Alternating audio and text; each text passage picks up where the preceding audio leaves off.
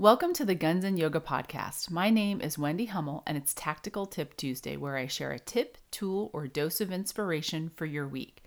This week, I'm kicking off the Tactical Habits series, but first, I want to revisit something I talked about a few weeks back when we discussed the fixed versus growth mindset. In the groundbreaking book Mindset, Carol Dweck addresses this in great detail and says, quote, with a growth mindset, the hand you're dealt is just the starting point for development. This growth mindset is based on the belief that your basic qualities are things that you can cultivate through your efforts, and recognizing your efforts are your path to mastery. I grew up with the belief that IQ or intelligence was fixed. Those standardized tests that I took in high school that determine whether or not you get into college or what school you get into, I hated taking those because, quite honestly, I did just really average. Research has now shown that this is absolute BS. Intelligence is much broader and can be influenced by effort, awareness, lifestyle choices, and good old fashioned grit. This means that instead of hiding your deficiencies, you can overcome them.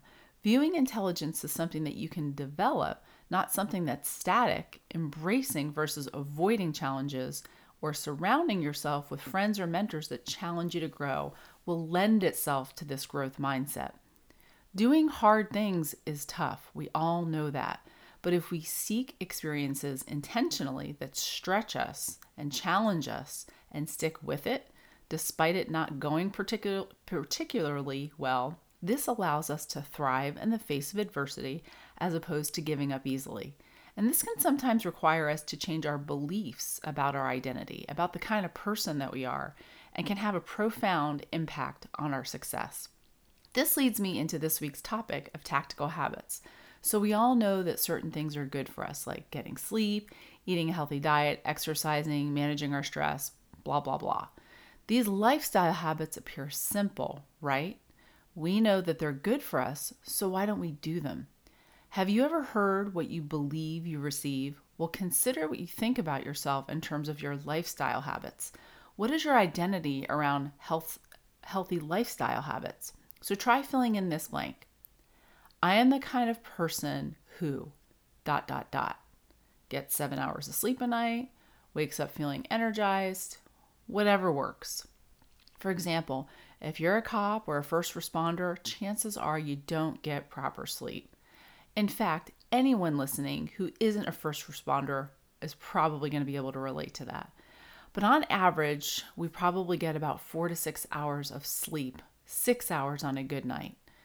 Sometimes this can be, it really can't be avoided because of the fact that we work nights, we get called into court, etc. But some cops, including me, wear the lack of sleep like a badge of honor. And the reason I'm giving you this example is because this was me for years. Like I mentioned, overtime, getting called in, court, part time jobs, etc., having to take care, care of family. But changing our beliefs can have a powerful impact on our thoughts and subsequent actions. Our subconscious mind, which is what is in control more than we realize, can be rewired. So, why not attempt a change around your wired and tired identity? So, this is just one example. There's so many ways you can apply this. There's a lot of attention and discussion right now around officer or first responder mental and emotional health and there absolutely should be. In fact, that's what we discuss at length on this podcast. Today, however, I want to discuss the link between our mental and our physical health. This information isn't new. In fact, it's been around for thousands of years, but really recently have we only been discussing this in the first responder world. Over a decade ago, Dr. Kevin Gilmartin, the grandfather of emotional survival, discussed the biological link between mental, emotional, and physical health how it stems from our nervous system activation, something that happens very frequently in our line of work.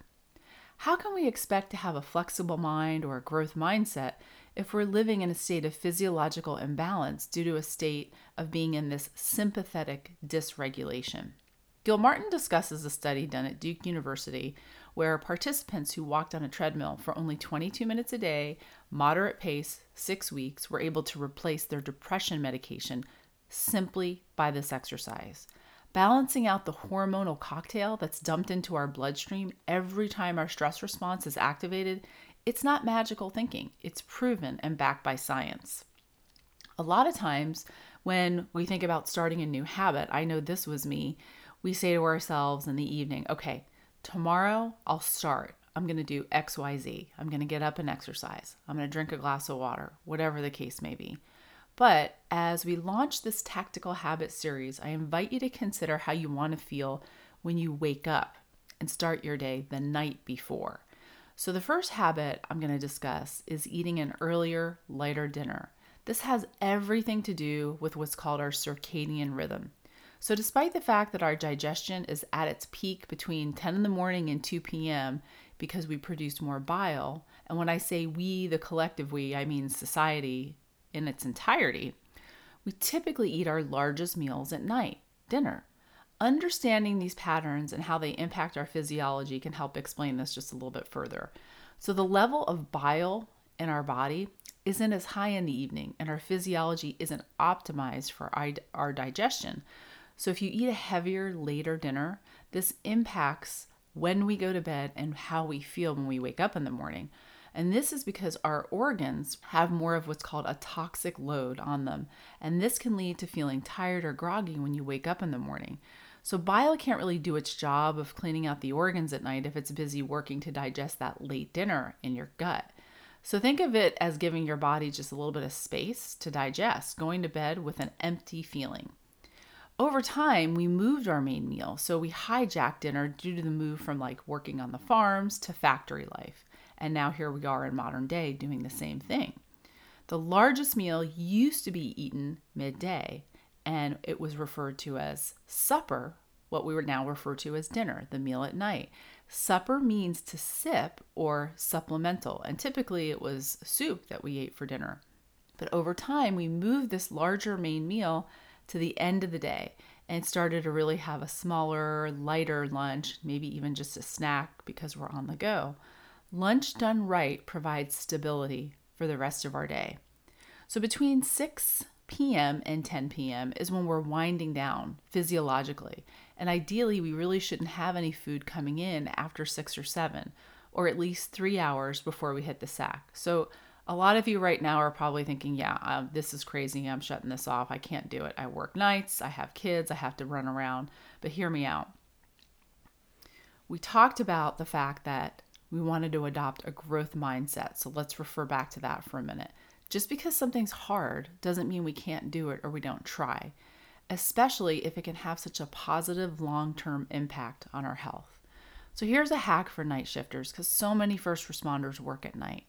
If you work overnights, let's say, and you start your shift at about 10 p.m., we'll talk about sleep on a future episode, but this will also be a factor. Assuming that you're awake by some time in the afternoon, which is best because we want to make sure that we see sunlight it's still best for you to try to have your larger meal as close to the time frame we mentioned in accordance with your circadian rhythm.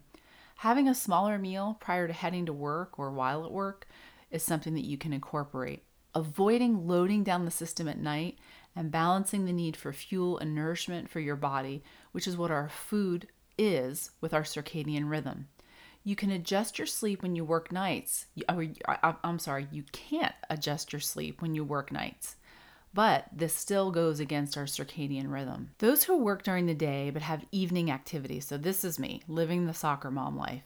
This believes you believe that this may preclude you from being able to eat a, a lighter dinner because of the things that you've got to do with your family at night. So, again, I have a family, I'm a soccer mom. My husband and I are constantly running back and forth every night of the week, practically taking one of our two daughters to different practices across town typically.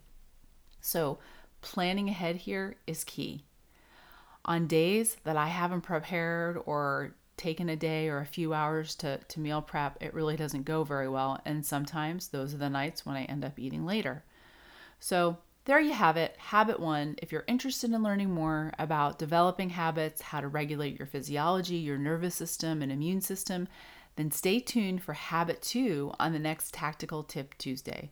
If you want to learn more about an earlier lighter dinner, email me at wendy at bluelineyoga.com.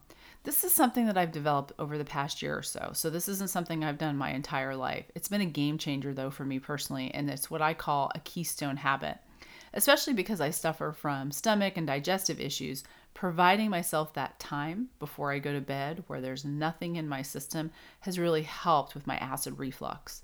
But don't overwhelm yourself, start small. Like I just referred to, this is something that doesn't necessarily happen every single night of the week, seven days a week, 365 days a year life happens. But maybe see if you can try it twice a week to start out with. So, one of the teachers that I have says go for a solid B minus. Slow incremental change is where it's at. If you find value in this episode, please share it, give us a review, and if you'd like to be notified of future episodes and want to receive our future newsletter, you can subscribe on our Podbean website. I'd love to hear from you with questions, suggestions for future topics or guests or anything that you'd like to hear about.